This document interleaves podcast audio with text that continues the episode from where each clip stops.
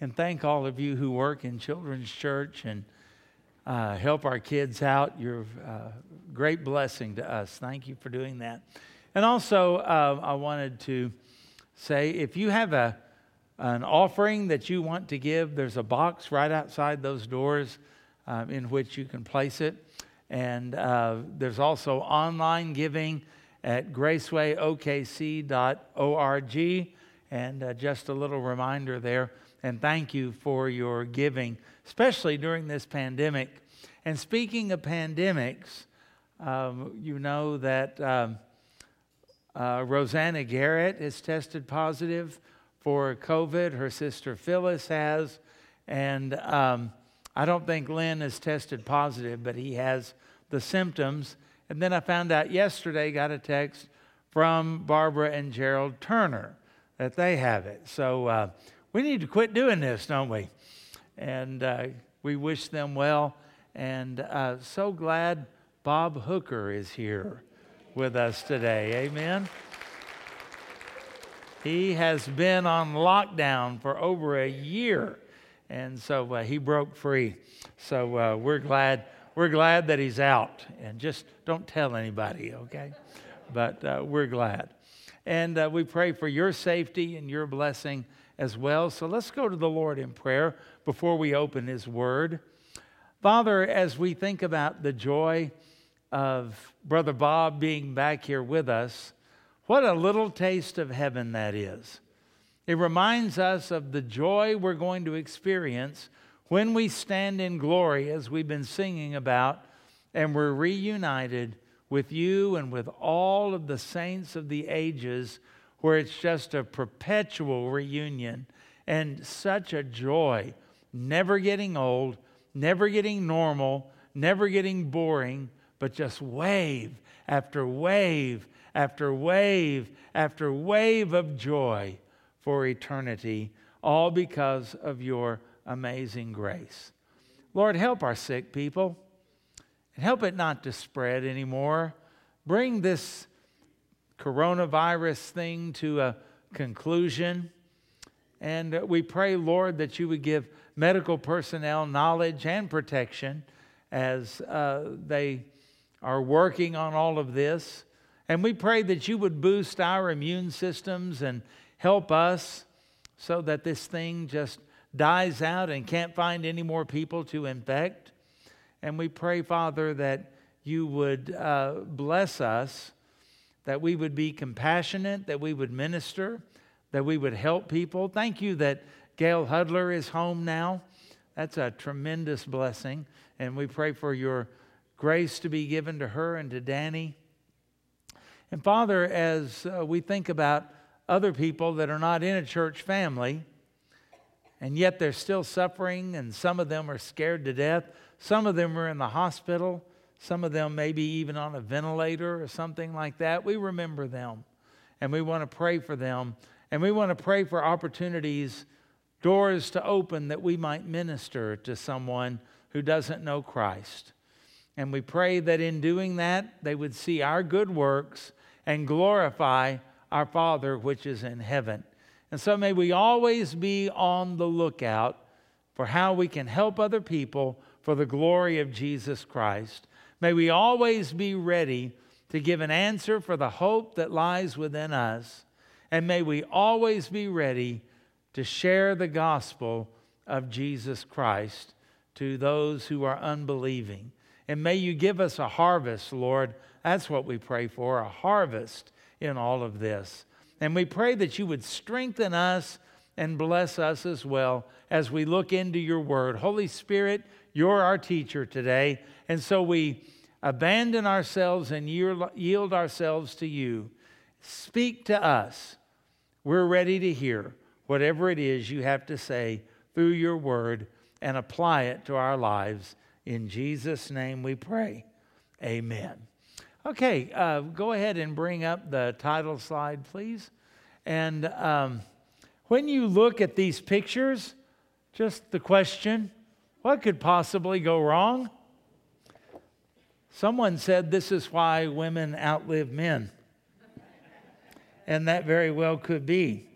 And as we think about What could possibly go wrong? How many things are we doing in our culture, in our society, that when you look at it, you go, wow, what could possibly go wrong? You know, we could think of so many different things. And I want to speak about some of these things today because as God gives illustrations of His law, the Ten Commandments, to Israel, he brings up some different cases and some different scenarios that really do have application to us, whether we uh, think they do or not. It's so easy to read these things and go, ah, oh, that doesn't apply to me. I'm under grace and I don't have any animals anyway. And yet, the principles are what we need to learn from, the principles. And we compare ourselves to this in order to see where we stand with what a holy God desires out of us. And so we're in Exodus 23 this morning, and uh, we'll begin reading in verse 1. And it says, You shall not circulate a false report. Now, don't tell me that's not applicable to today. You ever heard anybody talk about fake news? You ever had anybody lie to you? You ever had anybody tell you something that they would say, I swear on a stack of Bibles it's true, and yet it wasn't true? And if we're not careful, we might pick that up and become a part of the devil's tools in circulating a lie and a false report. So, right there in verse 1, don't tell me this is irrelevant. Don't tell me this is impractical. This is a word for all of us. you shall not circulate a false report. Let's read on.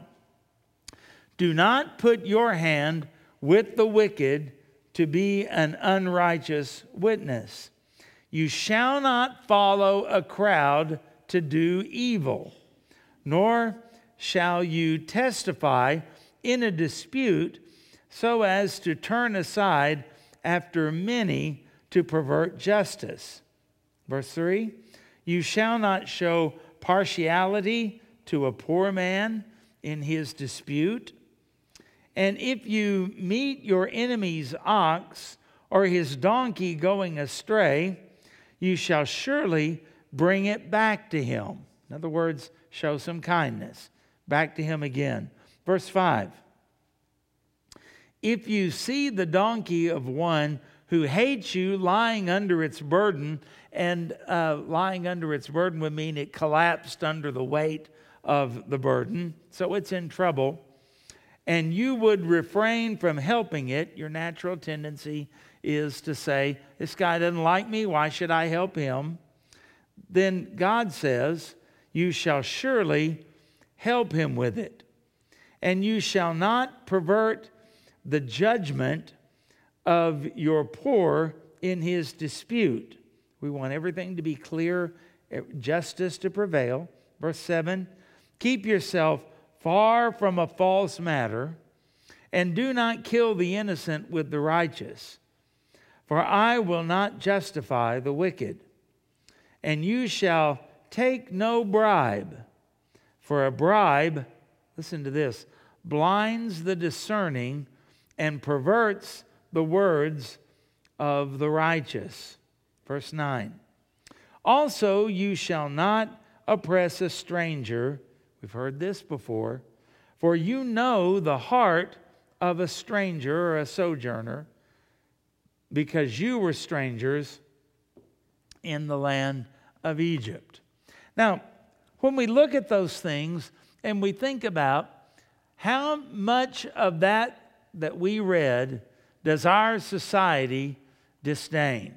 How much of that does our society have contempt for? How much of that have you even said, Well, I want, I'm not going to do anything like that? Particularly that part about the enemy. Why should I help him? Why should I help her? After all, look at what they've done to me and look at the way they feel for me. And I have said to you on several different occasions if you've got somebody you just cannot get along with, pray for God to create a situation that only you can meet and then meet it. In other words, dear Lord, put so much weight on their donkey that he collapses, and I'm the one that finds him, so that when I help the donkey up and bring him back to this person that hates me, they have to understand that I'm not out to get them, that I'm not out to destroy them, that I'm not wishing evil upon them, but I actually wish the best for them. And sometimes through that, you actually get something resolved. This is the way God has taught us to act. This is what Jesus meant when he said, Pray for your enemies and do good to those that do evil to you. This is what he was talking about. As the people of God, we ought to be different than the world, not acting like everybody else, not retaliating like everybody else, but we need to be thinking about how we can use every situation, even the hurtful situations. Did you hear me? Even the hurtful situations as an opportunity to show the love of Christ, as an opportunity to give mercy and love to other people, as an opportunity to just be a Christian. Jesus said, Blessed are the peacemakers, for they shall be called the children of God. You want people to identify you as a child of God? Then don't be an agitator, be a peacemaker. And when you are a peacemaker, you're being like Christ because he is the one who is our peace, bringing peace between sinful humans like us and a holy God. And so, the things we're going to look at today, we're going to say, what could possibly go wrong and then try to answer it. And the very first thing that comes up, if you look at uh, verse, verse 1 and following there, you'll notice how it talks about joining your hand with someone else for a false witness or to do something that's evil. And then he even talks about following the crowd to do what is wrong. So let's uh, answer this question What could possibly go wrong when your life follows public opinion. Whenever you're just going along because, well, that's just what we do, we go along to get along, you're probably going to be wrong. Not 100%, but there's a really good chance. Whenever you change your idea, this is what's right or wrong, and then whenever someone else tells you, well, I don't agree with that, and then you shift to meet whatever it is that they say, then you're probably going to be wrong. Not in every case, but probably. Going along with the crowd is what your mother always warned you against. If all your friends jumped off a cliff, right? You've heard that, something like that. Don't be a follower of the crowd. And I've been very concerned that in my lifetime, the church looks around at the world, and when the world changes its view on the role of men and women, what happens?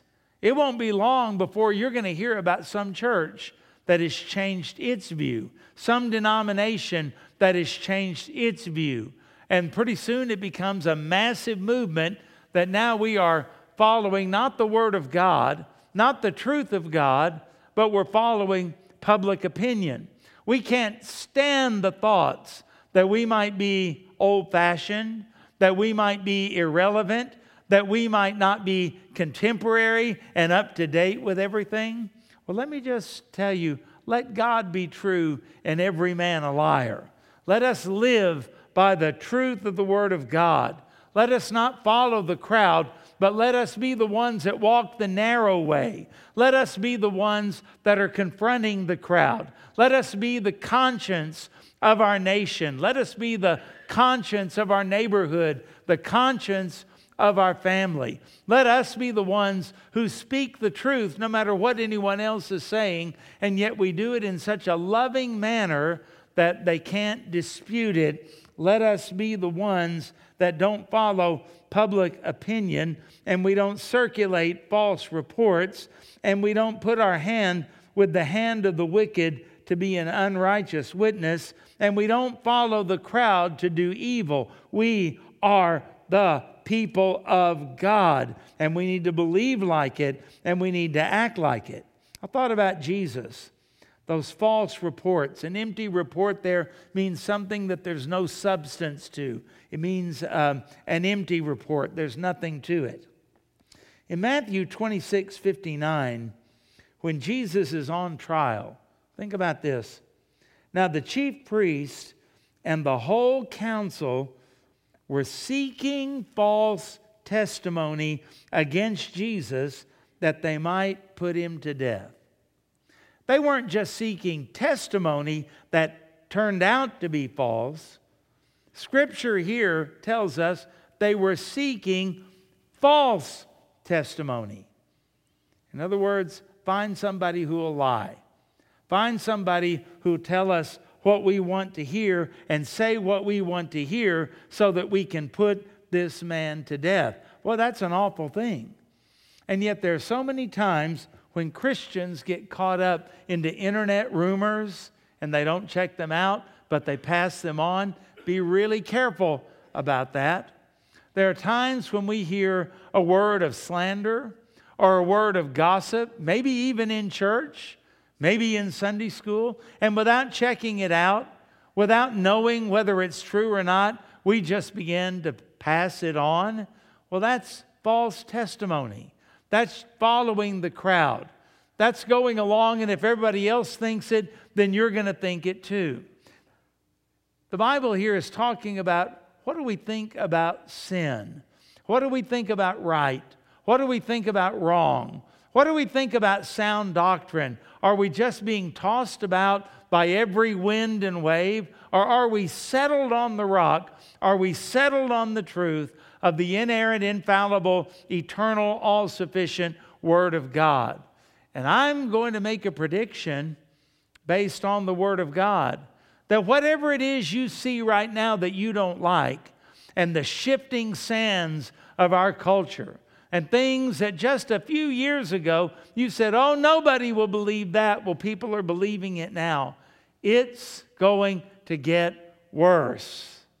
And if you don't stand on the truth, and if you don't disassociate yourself from empty reports and lies and rumors and things that are circulated falsely, you're going to get caught up in all of that, and the riptide of the current is going to pull you under. This is why the Bible gives us a warning.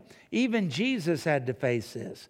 In Matthew 27 20, it says, Now the chief priests and the elders persuaded the crowd to ask for Barabbas and to destroy Jesus. They persuaded the crowd to ask for a murderer's life and for Jesus to be crucified. What was happening? They're going along with the movement. They're going along with conventional wisdom. They're going along with what everybody thinks. They're going along with the religious crowd. They're just keeping up with all of that, and they end up, because of that, calling the name of Barabbas instead of calling out for the release of Jesus. Pilate has told them, I find no fault in him. What do you want me to do with Jesus or Barabbas? And they said, Give us Barabbas. What shall I do with Jesus? Away with him and let him be crucified. Matthew 27 24. So when Pilate saw that he was gaining nothing, but rather a riot was beginning, see the riot, the crowd, the movement that's going on like that, he took water and washed his hands before the crowd, saying, I am innocent of this man's blood. See to it yourselves. And all the people answered, Boy, this is chilling. His blood be on us and on our children. Mm. Mm. Then he released for them Barabbas and having scourged Jesus, delivered him to be crucified. You see what happened? Everybody's following the crowd. Everybody is being persuaded by the wrong people. Had they only read Isaiah 53 out of their own scriptures, they would have seen everything that was going on and they would have changed. but they weren't anchored in truth. They weren't standing on the rock. What were they doing? Even Pilate himself, he says, I find no fault in him, and yet he changes his mind. Why? Because there's a riot brewing. It's dangerous out there. So he attempts to wash his hands of the whole thing. You and I cannot wash our hands against sin and evil and injustice in our world today. God calls us to stand for His truth and to stand on His word and not to be swayed by the crowd, not to be swayed by lies, not to be swayed by evil reports, but to stand on the never changing truth of the rock of the Word of God. And that's more important now than it has ever been for you and for me, for our children, for our grandchildren. Don't let them see us like a reed blowing in the wind, but let them see us as stalwart people standing for God on the rock of the truth of the Word of God. And let us stand on that as long as we shall live. Number two, what could possibly go wrong when you engage in class warfare? Now, we're living in a world now where people are jealous, where people are resentful, where people judge other people unduly. And so, when you see somebody that's poor, maybe you, without even knowing their situation, you've already judged them as a lazy, worthless bum. Or maybe when you see somebody who's rich, you automatically think of them as greedy. You think of them as somebody who is selfish as somebody who is cheated to get ahead. But our verses here tell us that whichever way you go, says, You shall not show partiality. I mean, if we stopped right there, that would settle the whole issue. Whether they're rich, whether they're poor, whether they're better than you, more educated than you, whatever it may be, don't show partiality. But here, he specifically points out to a poor man in this dispute. You know, it's easy sometimes to say, well, I'm with the little guy. Well, the little guy could be wrong. Some people say, well, I'm with the big guy because, you know, he wouldn't do anything to jeopardize himself. And you're foolish if you align yourself with anyone or anything like that because the Bible tells us in James chapter 2, verse 1 My brothers, show no partiality as you hold the faith in our Lord Jesus Christ, the Lord of glory. Now, why shouldn't I show partiality? Because here's the bottom line it doesn't matter whether you like somebody or you don't like somebody, whether you get along or you don't get along, whether they're rich or whether they're poor, or whether they're like most of us in America, we're just kind of in between on all of that. Here's the bottom line all of us have one thing in common we are depraved and we are sinners. And because of that, in any given situation, I mean, have you ever heard of a preacher doing anything wrong? Surely not. In any situation, you ever heard of a deacon or a Sunday school teacher doing anything wrong? In any situation, you or someone like me or these people that we hold up as icons, the Billy Graham type people and those others that are around us have the capacity to fail, have the capacity to mess up, have the capacity to sin. And so we're not to show partiality because there's no one good but God. And we've got to remember that.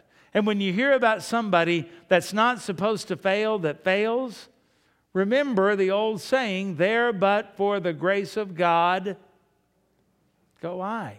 Now that's easy to say, but we don't believe that. And we tend to think that we're above that, that we're better than that. Let me just assure you better people than you and better people than me have fallen. And you and I have the capacity to fall as well. Don't get involved in class warfare. The reason we have an income tax in America, we didn't have one until 1918. In 1918, the year my grandmother was born, there was no income tax until then. And you know what the slogan was that President Wilson, a liberal, progressive Democrat president said. The campaign was this soak the rich. You ever heard anything like that? Make the 1%, make the rich pay their fair share. It's what they'll always tell you. But it always has a way of bleeding down to the little guy like us. They told uh, in the uh, early days of the income tax, you know, it'll never be above 7%. Wouldn't you love to pay 7% now? I mean, government never loses its thirst for your money and control over you. This is what some of this stuff with COVID 19, some of it makes sense. Some of it seems to be just for political power and political control over things. I said when this whole thing first started, I warned you that if the government ever gets a taste that it can shut down churches, it'll never want to give that up. And so we've seen those kind of things, especially in states like California and New York. And if it's not stopped, it'll be here before long. And what is the thing that the government always goes for and that ungodly people always go for? There's somebody who's not doing right, not paying enough, they have too much, and they'll use class warfare to try to shut things down. And I'm warning you don't fall for it. That's not the way God intends for his people to live or to act. Number three, what could possibly go wrong when you just fail to do the right thing?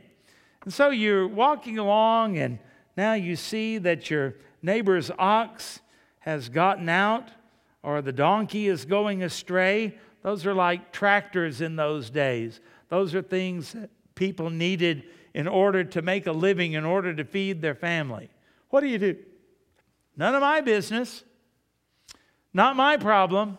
Not my donkey. Not my ox. What do you do? And God tells his people, even if it's for an enemy, do the right thing. get the uh, donkey, get the ox, take them back. It's not yours.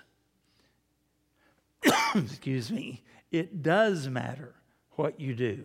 In fact, even if you see the donkey under a load, what are you supposed to do? Have some mercy on the donkey, for one thing. And then remember that your enemy is still made in the image of God. And you are to treat your enemy as a creation of God and do for him what you know is the right thing to do. And I want you to think about what all this means because the Bible says in Proverbs 25 21, if your enemy is hungry, give him bread to eat. And if he is thirsty, give him water to drink, for you will heap burning coals on his head, and the Lord will reward you. Want to be rewarded? Just do the right thing. Even for somebody who doesn't like you, even for somebody who is out to destroy you, even for somebody who, um, where have I heard this saying? If your brain was on fire, they wouldn't pour water in your ear. Right? Whenever you think about those kind of things, our tendency, your tendency, my tendency, is to set back and go, well, they wouldn't do that for me. Maybe if we were back in the days where God said this, we'd say, well, why should I do that for him? He wouldn't rescue my donkey. He wouldn't put my ox back in the pen. Well, that's where God's people are called to be separate, different, sanctified. We don't act like everybody else. And so that means when we look at our world today and we look at people that, I mean, with the drop of a hat, if something doesn't go their way, they're burning down buildings, they're rioting, they're tearing up things. We, as the people of God, are supposed to be different in the way that we act. But it's not just that we could look and say, well, we would never riot and we would never do that. God says here, it's not just refraining from doing what they do, but to go the positive way. What are we doing? What are we doing to affect our society? How are we being salt and light in a racially divided country? How are we bringing people together?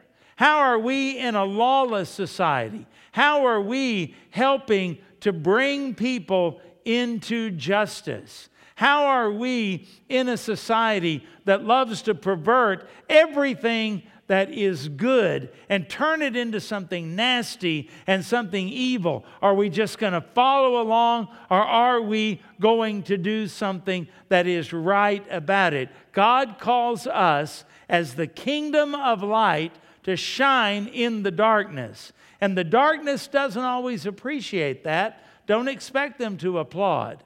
But it pleases the heart of your Father. When you find something that is wrong, what can you do to correct it? Well, the first thing you can do is you can pray about it and you can pray for those people. You know, it's easy to watch things on TV and we say, animals, how can people live like that? when the Bible would call us to pray. And then from our prayer, the Spirit of God might lead you to actually do something that might be a help. It's amazing what the power of the individual can do. Think about people throughout history where one person stood up and they launched a movement, where one person ran for office and they changed legislation. Where one person did a random act of kindness and it started other people doing the same thing and it changed the way people thought. We need to be those modern day people as we look around at our decaying, rotting society, and we need to commit ourselves that whatever the case may be or the situation may be, we are going to do the right thing, even if we have to do it alone. We will do what is right, even to our enemies. And number four, what could possibly go wrong when you follow the money? You shall not pervert the judgment of your poor in his dispute. How would you pervert the judgment of the poor? You take advantage of the fact that he's poor. I was in a trial one time where there was a man who was poor, and I watched the criminal justice system take advantage of him and convict an innocent man. It happens more often than we would like to admit. It happens in those times when sometimes you have some visitors in a church and one of them is the owner of a Fortune 500 company, and the other one is somebody who's just barely off of the streets. Which member would you rather have? If you go to revivals and preach like I've done, and you're sitting there on the stage in a chair by the pastor, you know what typically will happen? He'll lean over and he said, You see that man right there? He's a doctor. Then we have another one that's a doctor. We have five doctors in our church. You know, he doesn't point out the garbage men, he doesn't point out the fast food workers, he doesn't point out the people that are struggling to get by. And yet, the Bible tells us that God has a heart for the poor. And we have our value system so turned around, we think somebody is blessed of God and righteous because they are rich successful, well educated. And yet, the truth of the matter is, and in the book of James, it points this out. Do the poor oppress and persecute Christians? No, it's the powerful that do that. Those people that we are so impressed by, those people that we want to make a good impression on, and yet they're the very ones that cause us so much trouble. We need to be careful about what we think and what we do. And sometimes we follow the money. What can they do for us? What can they do for our church? What can they do for our business? Can I make the right connection here? And we ignore people that can't do anything for us. Someone said that the mark of a great person is how they treat people who can do nothing for them. I've heard that about politicians, that there's some great politicians, and they say you can tell a lot about them by the way they treat a waiter, by the way they treat the person who opens the door for them, by the way they treat those who serve them. Well, that's true of all of us. Dave Ramsey says whenever he interviews a potential employee, one of the things he does is about a four step process. And the last thing he does is he and his wife take out the employee and their spouse to dinner. And they watch how they treat waiters and waitresses, how they treat people that they bump into, how they act when they're told that your uh, table won't be ready for 45 minutes. They watch that to determine whether he, that person is to be working for his company.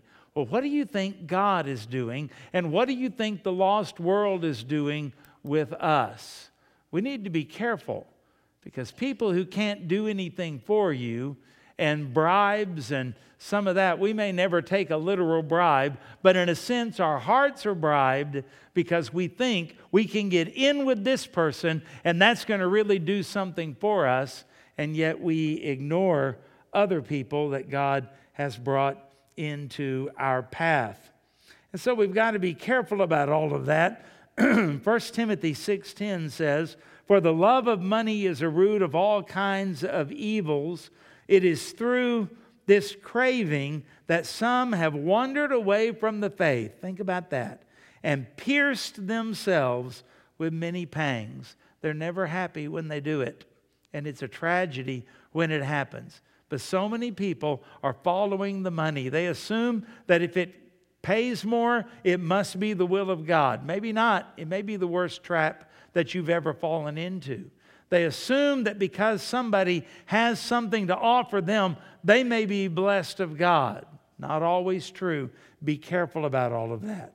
And what could possibly go wrong finally when you ignore the golden rule? said, You shall not oppress a stranger. We've heard that before. For you know the heart of a stranger because you were strangers in the land of Egypt. You know what he's saying there? Treat other people like you wish the Egyptians had treated you. Treat other people like you wish the Egyptians had treated you. You know, whenever you find somebody that's in a hard place, you should never ever look and say, Well, nobody helped me. They're just on their own. Never do that. Find a way to lend a helping hand. Find a way to treat them the way nobody treated you. If you come to church and nobody speaks to you, let me just give you an assignment. Make sure that never happens again. If you come to church and you go, well, people just ignored me, hey, make sure that never happens again. But the same thing is true in your family. The same thing is true at your workplace. The same thing is true at the school. The same thing is true at the neighborhood. When you see injustice, when you see discrimination, when you see people that are suffering and hurting, do whatever you can. Just follow the golden rule, just as Jesus was the one who put it like this in Matthew 7 12. So, whatever you wish that others would do to you, do also to them. For this is the law and the prophets. It's not enough just to simply say, Well, I didn't punch my neighbor in the, in the nose. That's not the golden rule. It's not about what you don't do to them, it's about what you do. What would I wish that people had done for me in terms of friendship, in terms of hospitality, in terms of help, in terms of involvement, in terms of love and mercy, in terms of grace, whatever it might be? Then Jesus says, make sure you do that for other people. Don't just pout because no one did it for you. I get so tired of Christians pouting because of the things that they have suffered. Hey, get up. God let you go through that so you could fix it for somebody else. If you're in the desert and there's no water, dig a well, right? That's what he's saying. Matthew 18 21 tells us Then Peter came up and said to him, Lord, How often will my brother sin against me and I forgive him? As many as seven times? And Jesus said to him, I do not say to you seven times, but seventy times seven. Therefore, the kingdom of heaven may be compared to a king who wished to settle accounts with his servants. When he began to settle, one was brought to him who owed him 10,000 talents, a lot of money. And since he could not pay, his master, the king, ordered him to be sold with his wife and his children and all that he had, and payment to be made. So the servant fell to his knees, imploring him, Have patience with me, and I will pay you everything. And out of pity for him, his master, the king, the master of that servant, released him and forgave him the debt. But when that same servant went out, he found one of his fellow servants who owed him a hundred denarii, quite a bit less. And seizing him, he began to choke him, saying, Pay what you owe. So his fellow servant fell down and pleaded with him, Have patience with me, and I will pay you. He refused and went and put him in prison until he should pay the debt. Of course, my question is how in the world are you going to pay the debt in prison, right? Mm. Then his fellow servants saw that he had what had taken place. They were greatly distressed, and they went in and reported to their master, the king, all that had taken place. Then his master summoned him and said to him, You wicked servant, I forgave you all that debt because you pleaded with me. And should not you have had mercy on your fellow servant as I had mercy on you? And in anger, his master delivered him to the jailers until he should pay all his debt. You know, there's a lot to be said for do unto others as you would have them do unto you.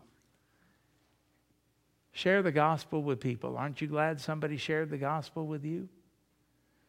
Give to somebody that's in need. Aren't you glad that God has given so much to you? Be a blessing to somebody who doesn't really care about being a blessing to you or anyone else. Aren't you glad that God has blessed you with all spiritual blessings in heavenly places in Christ Jesus?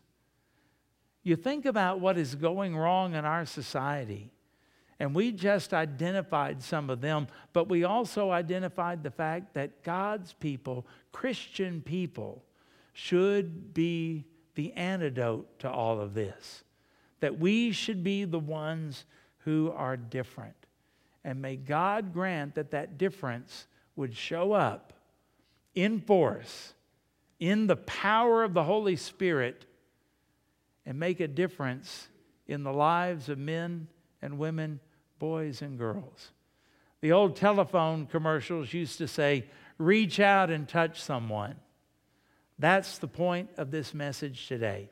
If you don't know Christ, Repent of your sins and get to know Him today. He died to pay for all of your sins. And if you do know Him, reach out and touch someone. The society we live in is doing everything wrong. You and I have the opportunity to do some things that are right for the glory of God and the well being of other people. So do it in Jesus' name and for his glory. Father, as we think about what all this means, help us. Open our eyes, soften our hearts, put us in those situations where we really can make a difference and we can share the gospel and show the gospel in that. And we pray this in Jesus' name. Amen. God bless you and thank you for your time.